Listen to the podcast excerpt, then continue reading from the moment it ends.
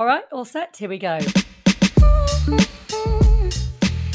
Parents don't have to have all the answers. Do you know what you're interested in? Do you know what you want to do? And you quite simply you get a yes or a no. If you want to be better tomorrow than you are today, and if you want to be better next year than you are this year, then join the army because we have got those opportunities. Be the best because that's our motto. The value that they get in the workplace kind of elevates that level three. 18, 19 we, we, we, years old, we're sending apprentices to basically anywhere on the, uh, on the globe. I think we've covered just about every continent with apprentice visits. Hello, I'm Rachel Burden, and welcome back to another episode of the Parent Perspective podcast, brought to you by Amazing Apprenticeships and Not Going to Uni. Now, this podcast is all about giving you, parents and carers, everything you need to know to help your children navigate those difficult choices when they get to the end of school or college. So that's anything from apprenticeships to technical education, it might be work experience or traditional academic study.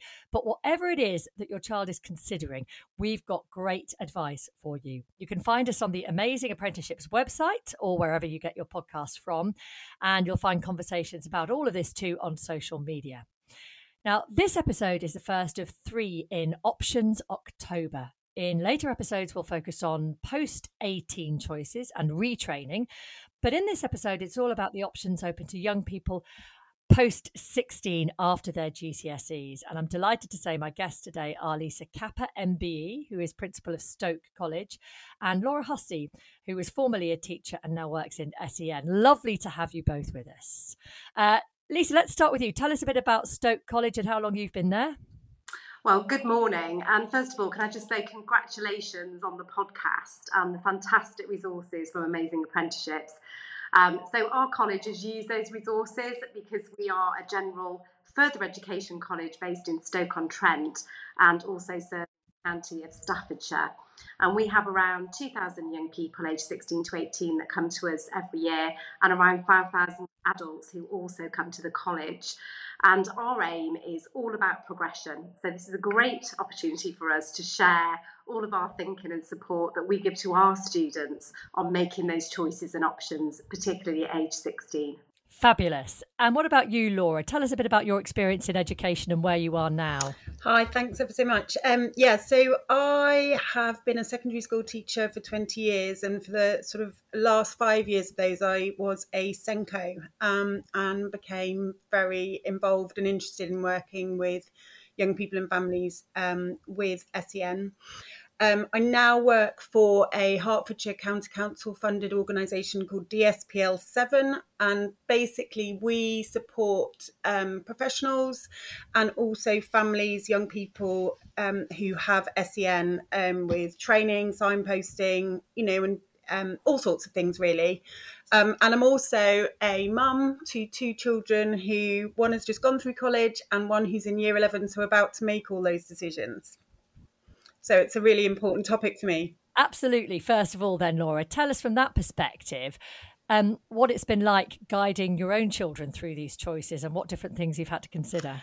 Yeah, it was really um, difficult. So, for my daughter, she's just gone off to university um, to do an art based subject. And she was in that cohort that was in year 10 when we sort of hit the pandemic. And so her year 10 and 11 was very disrupted. And initially she desperately wanted to stay in sixth form, which I think was because she was just so scared of leaving her friends, and, and her friends were staying in, in the, the school sixth form. And um, we also knew, however, that um, so she has dyslexia, that potentially A levels would be really tricky for her. Um, and I was really proud of her actually because we we we had to do all the um, visits and things online. Everything was online then, so we couldn't even go and have a look around the college and sort of get a feel for it, which I think is really important. So we sort of watched some videos for the local college. Um, and actually, we ended up applying really late because she'd applied for her school sixth form, doing two A levels art and photography and also sociology. And then in May, she suddenly went, I think I don't want to do A levels. I don't want to write essays, mum. I want to go and do art. And so we put in a late application for college. And at the time, I just said to her, You don't have to decide now. Um, you let's wait and see how you get on. And then, you know, see if you have a choice or whether, you know, only one of those options is available to you. and fortunately, she did really well. She had a choice uh, of sixth form or college, but actually, I'm really proud of her because she chose what she loves over staying with her friends, and it, it was the right decision for her. Um, but I don't know if it will be for my, for my son, so we're, we're sort of looking at that now. Do you know, I, I'm right in the middle of all of this as well. So I've got one year 13 currently at sixth form college doing A levels, set on a very traditional route into academic study. That would be my experience. It's something I'm very familiar with. Um, went to uni, did a diploma after that. Now, my son, who's in year 12, has just moved to sixth form college, but actually, he's moved after just 10 days, which we can get into in just a moment. And he's um, at what I would say is more of a technical college now.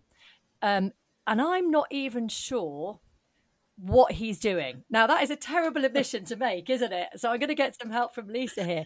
But I just don't have that much knowledge about the, you think I should do from doing this podcast, but um, about the depth of knowledge, I suppose, about the um, range of uh, course choices away from A levels. So he is doing something which I think is called an extended diploma. Now, there's a lot of language around post 16 choices. There are T levels, there are BTECs, there are, well, level two, level three. Can you help me out here? Um, and it perhaps even let me know what my son's doing at, at college now, because that would be quite useful. Absolutely. And I think you've really um, raised a, a, really important point there around uh, the knowledge that parents and actually some schools have about the technical routes into education. And it often comes as a surprise to parents that actually today, through taking a technical course or a vocational course, you can actually still progress to university if that's what's required for that occupational area. And you can come out with qualifications that are the equivalent of three A levels. And of course, one of the problems we have in this country, um, unlike some of our European uh, neighbours, is that technical and vocational education isn't necessarily always held in such high esteem as the traditional A level routes and going through to university. And of course, many people who run the country have done A levels and gone through to university. So, trying to get across uh, the importance of vocational and technical education is one of the things that we work on here with our schools and our head teachers so that the teachers who are actually supporting and guiding students alongside the qualified careers advisors actually understand the landscape of technical education. So, to give you a little bit of a tutorial, uh, Rachel, because I think that's what you asked for, um, there are at the moment quite a range of qualifications because uh, there have, has been the introduction of T levels. And T levels are a new qualification, they're the equivalent of A levels. Um, they're a little narrower than the BTECs, which you may have heard of, um, and they are a little bit more academic. So they are bringing in a combination of um, skills, but also some academic type study. And they also use examination and a range of assessments um, at, the, at the end of the course and through the course. But also, what the T level has is a substantial work placement of 45 days. So this is really different in terms of the depth of that work placement. Um, it's more like you'd expect to see um, coming through a pre-apprenticeship or an apprenticeship route where you've got that substan- substantial immersion in work. So the T levels are very new. They're a great qualification. At the moment, they are so new that everybody's getting used to them. And as always, there are teething problems. There's been some issues around some of the subjects and awarding bodies. But over time, they will get ironed out and there will be a broader choice of T levels. And the idea is that they become the gold standard next to the A level, and that although they are different, you have that parity of prestige with that brand of the T level. Now, it, of course, it is a little bit controversial at the moment because the BTECs have been a fantastic qualification and the equivalent to BTECs for a number of years.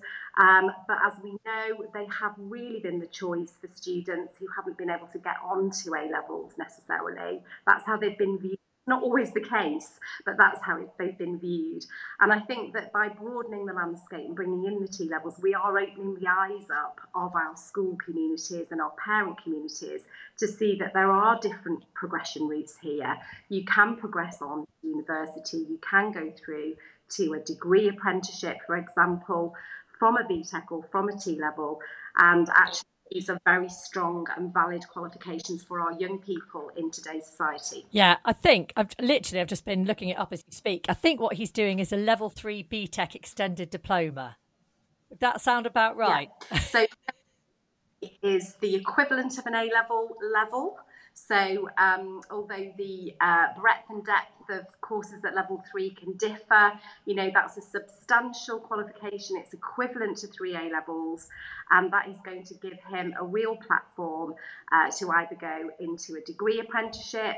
Uh, to look at university courses in the area that he's studying, studying, and also potentially go straight into work and join a training program through a, a, an employer who will further invest, hopefully. Um, but what's most important is the choices at these different stages. So when he's finished his extended diploma, having another really good look at the different routes and choices that he could now take um, in order to get to the thing that he most enjoys. And we all want to wake up in the morning and go to work and be happy and enjoy what we're doing. And different things, you know, float different people's boats, don't they? So it's finding that thing that he wants to spend his time doing and what's the best route to get there. And of course, getting the advice is, is also tricky um, because, as I've said, the landscape changes. It's understanding the finances behind that as well. You know, do you need a loan? Is it um, something that's supported by an employer? All of those factors can really help with those choices depending on your personal circumstances. Um, but listening to Laura and yourself, I can also say that I have um, two young people, one age 20 and one age 16, and have also been on that journey. And in fact, we've just changed qualifications as well. Um, it took a few days. Um, I think as mum, my gut feeling was that I knew that the choice was wrong, but actually wanted to respect uh, what my son was trying to do. And he then realised actually, you know, his natural ability and um, natural love of, of other subjects uh, was really where he should be. So we were confident enough to make that change, and he's a lot happier now. Yeah. But I do understand the angst that. Particularly parents go through, I think, uh, because you want to do the best, don't you? You want to do the right thing for your child. But also, um, Rachel, if I may, I just also want to just talk about some of our students in schools where they haven't necessarily got um, that level of parental support, either because there isn't the confidence or don't know, or perhaps we've got young people in the care system, you know, or who, who uh, are in a range of different circumstances. And therefore, the work that colleges like ours can do with schools at the moment, I think, is really important um, around careers. And um, I know the government scheme around the six encounters, as it's called, I think Robert Halfon talked about that on one of your recent podcasts you know, the, idea with the encounters is that at a younger age, in primary and in secondary, students are getting exposure to the world of work and looking at different occupations. So, you know, if you take something like health, which could include childcare, care, nursing, medicine, you know, it's a really wide ranging area. And how can we expose young people to all those different career routes within that sector? And then when they come to 16 and they've got to make those choices, they've at least had a go, they've got an idea, they understand the different routes. So um, we're really keen uh, to work with schools and teachers and head teachers on demystifying some of these areas so that they can also support those students and also know about some of the things that are on offer, such as the bursary or the extra boost for young people in the care system, uh, which has gone up from 1,000 to 3,000 pounds recently around the apprenticeships, for example. Um, so yeah, so let's forget about you know those students who don't necessarily have parents who who are sort of trying to um, work it out because they haven't got the uh, resources to do so. Yeah, absolutely. It's such a good point. And actually, I think at this junction in their lives, I mean, he he did have options and, and has chosen to go, to go down a more sort of technical route. And as you say, we have been doing a lot to break down the stigma, or I suppose maybe less stigma, more lack of awareness around different kinds of post 16 choices here on this podcast. So I was um, absolutely at ease with whatever choice he was making, knowing that that would give him a lot of opportunities further down the line. Um, but I think it's really important, Laura, to remember the breadth of options, particularly for children with additional needs. You talk about your daughter, but you have great experience in that. Area. Yeah, so my, my current role mainly is actually working with young people with SEN and their transition. So school, the local schools in the region we support uh, refer young people to me who they think are going to struggle with that transition. And actually, um, what we ask is that those are young people who don't have an EHCP. So kind of like the layer below who perhaps might get lost when they move from their secondary school where they've been for five years. Um, and one of the things I've learned is there's a huge amount of um, sort of support when they move from primary to secondary. But I think sometimes um, secondary schools, I, I really like the point um, that was made about working with the secondary school when you do that transition to post 16 because it's incredibly daunting. Um, very often the colleges are serving quite a wide area. So a lot of the people that I'm working with, some of those anxieties are actually even just about transport. How are they going to get to college? Um, and helping them with that. Um, and you know as we talked about bursaries um, and also just raising their but a lot of what i do is just um, raise their profile in the college with the staff so that um, they don't get lost. But obviously, I'm working only with a small proportion of young people in the little region that I'm in, um, and so it, you know, it, I I personally worry sometimes about what the, I don't know what the national picture is about support in that transition from from secondary to post 16. What I would say is that. Um, there's that is just to back up that thing that there's so many options out there um, for young people who haven't enjoyed academic success um, thus far. Well, I was just going to say that actually because this can be a real turning point in a child's yeah. experience with education. Quite often, you'll have children who just don't fit into the conventional structure of the education model. And actually, it can be completely yeah. liberating. It's quite exciting. Yeah. I know it's daunting for a lot of teenagers, but suddenly they might find themselves in a classroom or a workshop or a training environment where they're like, oh, this is where I fit. This is where I thrive. So it's it's a wonderful moment in, in the life of a 16 year old for some, isn't it?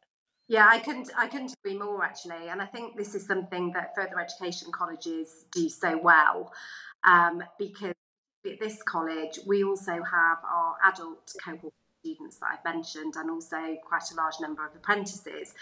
And what that's done for our college is it's made it more like a workplace or a place of work rather than, uh, you know, less like a school environment, which obviously have to be more regimented um, because they're dealing with lots of young people and it has to be very, very highly regimented in the college, you know, we've got a different rhythm to the day. We we're open till nine o'clock several nights a week.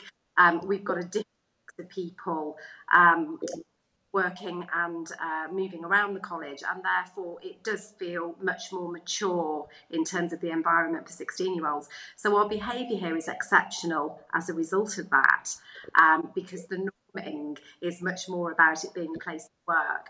And so the standards are therefore, you know, it's a different environment and our standards are high. So I was just going to say, Laura, I also think that when you give children at this age more agency, they tend to yeah. respond to that. They're at a time in their lives where they don't want to be babied anymore. And hopefully they're doing, as we've said, course options of things that they're really genuinely interested in. So it does change the tone of everything around education, doesn't it? One of the things I've been really impressed with in my role as well is that um, the colleges that I work with, once they've got that young person in, a bit like you've mentioned with your son, sort of changing course, I've really noticed that, you know, sometimes obviously young people get there and realize, oh, actually, this course isn't what I thought it was going to be. But I've really got a sense that once they're in, they kind of take ownership of that young person and um, help support them to find another course there and that's where the the, the breadth of courses can you know be so helpful um you know and let's not forget that certainly the colleges I work with, they've got the BTECs, they've got the T levels, but they've also got A levels in a lot of situations. So for some people, they just want to be in a more relaxed environment. They can wear what they want. They very often in the colleges they use first names. So you know they certainly all the young people i work with all just call me laura. I finally got rid of the myth and um, it's uh, it just feels more adult and that just suits some people. So one that I, I run a couple of information evenings for uh, parents each year, each year just locally um, with a focus and it's just called what are the alternatives to a levels because um, you know it's it is what we talked about earlier it's just awareness and i i always try and talk to the schools and the young people and the parents and don't talk about it as a plan b I always just talk about let's look at all your different pathways that are available to you. And, you know, obviously, if they don't know what they want to do yet, we just have conversations about not shutting any doors. So, you know, with this, you can still go on and do go to university if you want, but that message isn't out there yet. I do have some young people who are still not necessarily choosing what might be the best option for them because they're worried about letting their parents down um, which is really tricky. Tricky. I think sometimes we underestimate how much young people do want to please their parents as well. I think that, if I'm honest, I think that happened in our case with our son for, for, his initial choices, even though we made all the right noises about, you know, we'll be directed by you. But I think inevitably we sort of said, well, how about this? And da, da, da. And um, yeah, and I think, I think you're right. He doesn't on the face of it appear to be someone who wants to please his mum and dad all the time but maybe somewhere deep rooted there is there is that there so it's really good that they feel that there is some flexibility and they'll be listened to i guess kind of after making those decisions in, in whatever their learning environment is. and i think we can help young people and parents with that as well by looking ahead a little bit and looking at the options and the progression routes that that choice can take them to because um, talking to some young people just yesterday you know their boldness in choosing the technical option or that you know actually in this case it was a finance qualification um, their ambition you know is to be a financial advisor work in you know that finance industry and actually the absolute best way of doing that is to get close to the industry is to get that extended work placement and to start understanding the business so that the learning that goes alongside it um, is very valid and also highly motivational. Um, you know, especially in terms of you know um, numeracy skills and getting you know different mathematical qualifications such as core maths to help help along with that industry. So I think there's something about the motivational aspect of this, and also um, looking ahead to the success that can be achieved through those routes, and we don't celebrate that enough. Absolutely. I wonder if some parents and carers worry a little bit about if children choose to go to sixth form college. They've known the school for a long time. They've known the tutor maybe for a long time, the head or the deputy head. They're going into an environment where there's far less face to face interaction, potentially between parent and school leaders and tutors and so on. I think probably mistakenly, parents might be concerned that the pastoral sort of wraparound care isn't there quite so much or that they won't be keeping an eye that kids turn up to lessons when they should because they'll have so much more freedom. And again i'm learning that's absolutely not the case is uh, it? no not at all. Um, i mean 16 to 18 education is statutory education and so it has ofsted and all the key performance indicators that you have in schools such as attendance levels um, so, and, and of course, the results are also one of the areas where those colleges are judged.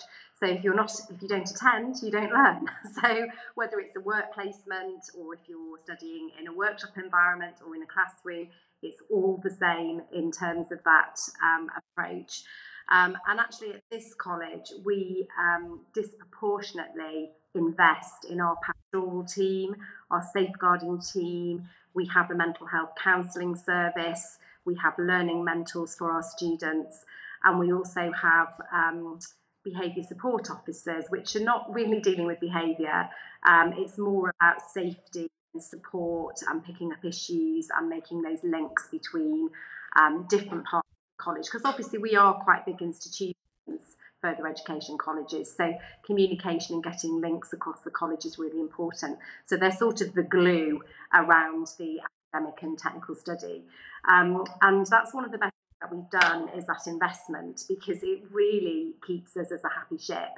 Um, and we know post COVID that there are gaps for people, there are uh, more instances where young people are um, talking about their mental health, which is a good thing that we're talking about it, but we know that there's, you know, some legacy from the pandemic. So we've got to nurture and support.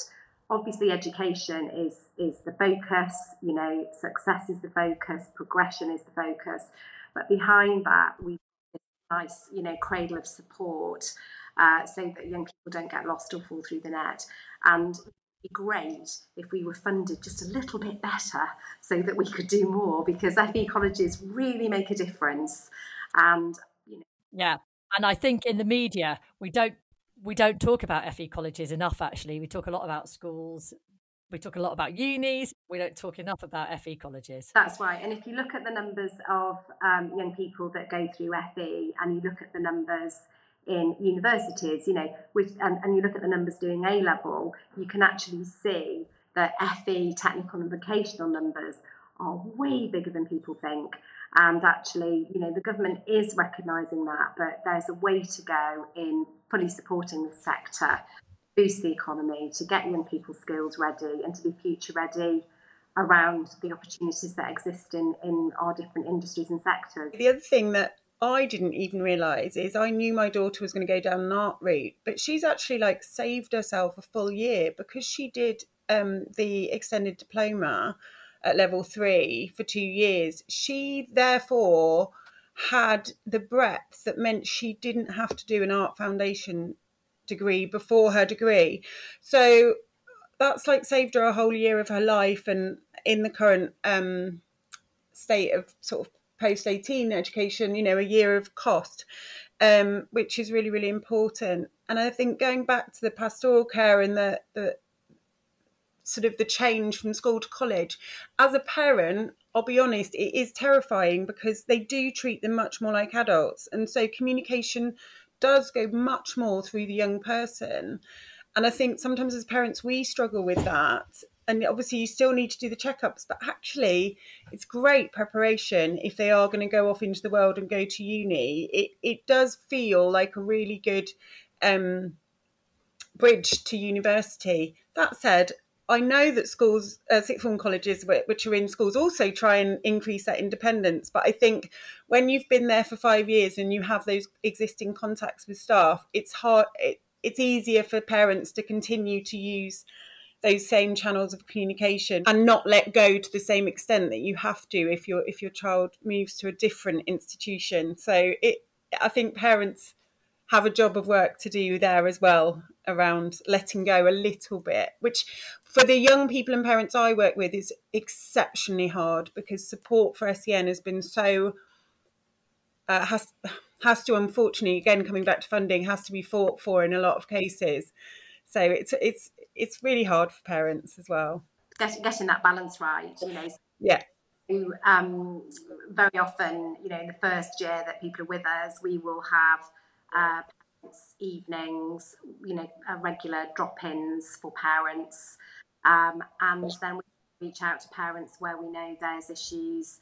Um, or where or where more support might be needed. So I think you know the institution is working with the parents to try and get that balance right. But as you say, it can actually be the making for some young people, and that independent study and that independence of getting yourself to college, feeding yourself, you know, knowing when your assessments are, they're all workplace skills. So it, there is a real balance to be struck. But I, I think for the um, special educational needs uh, group of students where they've got those additional needs, um, sometimes, you know, that can be uh, a different kind of relationship where that support is needed. So you know, some of this is, is tailor made, isn't it? Laura, tell me what success looks like for you with the students that you're supporting. When do you think to yourself, oh, I've done a good job there? For me, success is when they're no longer messaging me to sort out uh, issues. So um, in year 11, I do a lot of extra visits to college and I very often support parents and also grandparents. A few of the young people I work with are, are, are being brought up by their grandparents.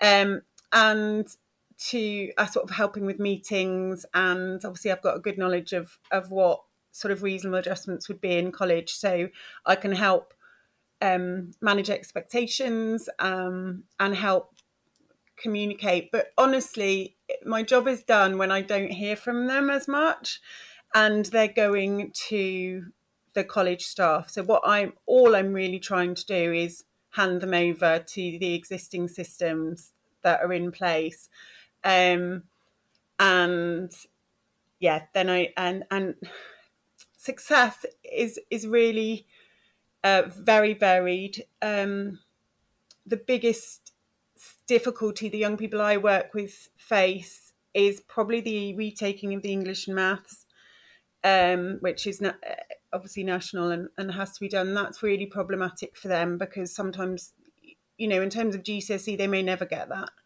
Um, so luckily at college they can be doing functional skills, um, but that's a real challenge.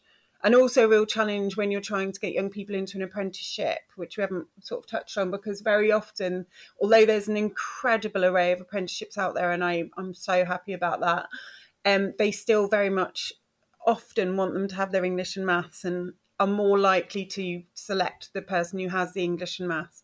So that's hard for my cohort but yeah, just um, so success is independence, you know, and progressing in their course, whatever that would be. And many of my students start at level one. Some of them start on entry level courses.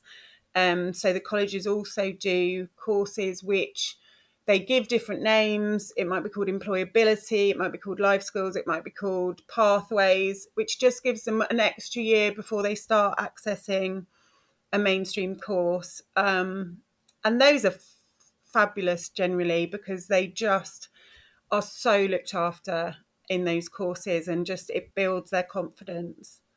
Um, one of the big things is is the the scale of colleges for young people with SEN. They're usually very large compared to their secondary school. Um, so I do a lot of getting used to the whole site, but what I think it would be good for parents and young people with SEN to know is once you're at college, actually, although the campus is quite large, your little daily life can is quite small, you know, because you, you you're with your people who've chosen your course, whether that's animal care, motor vehicle, um, you know, psychology in some cases, and then maybe English and maths, and maybe the canteen, but you're not you don't need to access the entire campus you know? It's you you you end up with a nice cozy little existence hopefully. Yeah that's actually really worth bearing in mind because it can feel overwhelming at first but you find your little community your your tribe within that don't you? And and what what about for you lisa? Um, what metrics do you use to, to measure your success and forget Ofsted, forget league tables? So our so our uh, business is all about creating successful futures. And we uh, really mark ourselves on our progression data. So, in other words, when a young person or an adult's been through our college, that they progress to a positive destination, whether that's paid employment, university, degree apprenticeship, next level of course. Um, that's what we are trying to do. And we have a campaign called I Am and we've got big posters all over college and it says things like i am a forensic scientist i am a motor vehicle technician um, I am a, a, construction surveyor. And what we try and do through our careers work, um, right at the start of courses, through induction, through Freshers Week, is get young people to play with the I am and how they imagine their futures so that we can get that motivational learning going and that young people can start to identify themselves as a successful young person with a career choice. Um, and obviously, they change it but it's it's having that confidence to imagine themselves you know i am a doctor i am whatever and and through that we really drive this idea of progression so we have a lot of young people that progress internally with us um, which is brilliant because they obviously like it here because we keep them and we get them through to the next level and then we have some fantastic partnerships with different universities including our local universities where we can get young people um, onto those courses who may not have even thought that they could do that. So um, our mission is is all about that, and we have some incredible case studies and stories um, of different journeys. But I think the thing that I'm most proud of is our partnership between our teachers and our young people and adult learners.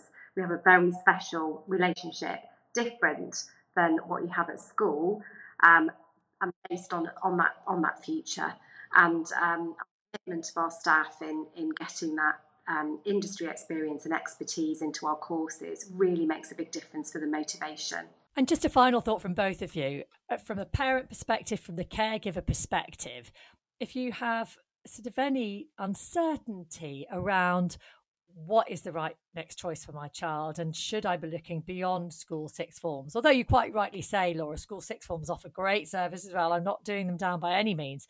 Mm. Um, but I would say get out there and visit them and maybe put aside any preconditioned notions you have and talk to the people who work there. And obviously there are loads of open days, there are virtual um, events where you can get a feel for something but but you can also actually contact the college and and well certainly in our case you know speak to someone directly meet a tutor get a really good understanding of what the courses are about mm. i think i think you're right rachel get the facts don't work on assumptions or what you think you know um, you know get the facts on what the course is you know all the details of the course and where that course can take you and what your options are. And also uh, the student finance side of it as well for some people is very important and can make a difference. And you were talking about travel law as well for, for some individuals too. So it's really having a look at the actual facts and comparing them for the different options um, because you know young people will prefer different different ways of working. Some people can't wait to get in the workplace, and an apprenticeship is an absolutely fantastic way for them to do that. Although they're obviously quite competitive. Um, and then, of course, you know, others need a little bit more time to settle in, like you're saying, Laura, and you know, want to do something first. And you know, a level two qualification might be a really good way of doing that. Um, and then going on to do a level three and, and upwards and onwards. So I think really don't work on assumption, get the facts, make your comparison. And also the people that know the young person best can often be, you know, a good way of, of trying to sort of work out the choices because going with your um, what you feel most comfortable doing, your natural abilities, you know, where your strengths lie, um, is often the best the best choice. Um, you know, and, and really building on the achievements of that young person to date. Um, so yeah, don't be bamboozled by it, but just just get those get those facts, and look at those choices, take a bit of time, and then uh, you know, and then talk to people that know the young person. And what about from your perspective, Laura? Where can people find other Lauras around the country? I feel like everywhere needs a Laura. Do you know one of my mums that I work with emailed the headmaster at the secondary school and said that? it's very cute, very Aww. very lovely.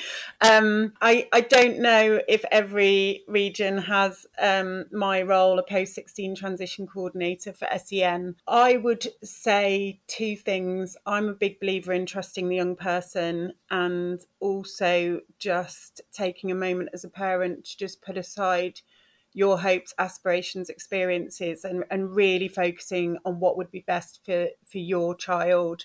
Um, and remembering that, you know, life is um, hopefully long and they can change their mind. So don't panic too much about that first year at, at college and what they're doing because they can change, you know. Um, and I mean, I trained to be a teacher when I was 30. You know, it's, you can, we're all going to be working for a long time. So don't panic about that first year. Let them do something they're going to enjoy, they're going to feel comfortable. I would recommend getting to the open evenings and open days at the colleges um, and the sixth forms, obviously.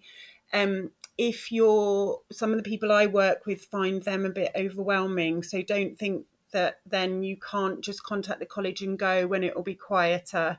And someone in my experience will absolutely meet you and show you and your your child round if they can't cope with sort of big crowds of people and big talks um, and things like that. So you know get in touch and and just talk to them. Exactly really um, exactly what's already been been said you know it's um i think it's really exciting. When i look through the brochures and the opportunities and think about how narrow it was when i went to school um I, I, it's incredible. You know, I, w- I want to go and do some of these courses that are out there. They sound fabulous. So, you know, and just um, especially if you have a young person there, and do talk to the SENCO at your secondary school, and you know, if ask them to communicate with this the um, college as well. I realise now I didn't do enough as a SENCO in a secondary school for my post 16 students. Um, so I luckily in the other part of my role, I get to work with our local SENCOs and I, I can I can you know bang that drum and say really really don't forget your post 16 transition. So, but it, hopefully it's exciting, scary but exciting to start on that journey. Sounds like you're doing an amazing job, and we definitely need more Lauras. And you know, uh, not advocate enough for that sort of support for students would yeah. SEND coming into post 16 yeah I, I agree that it would be lovely to have more I mean, you know what it's like we just need more money don't we more Laura's more Lisa's more both of you. Listen, that's brilliant. Thank you so much to Lisa and Laura. I think that's one of the most inspiring and perhaps from a parental perspective, reassuring episodes that we've done. Thank you to everyone for listening to this Options October episode of The Parent Perspective. If you have any questions you'd like us to answer, you can find Amazing Apprenticeships on social media at Amazing Apps UK or look for Not Going to Uni, which is at Not Going to Uni, and just use the hashtag Parent Perspective. See you soon. Lovely stuff, ladies. Thank you so much. That was brilliant. Really, really good.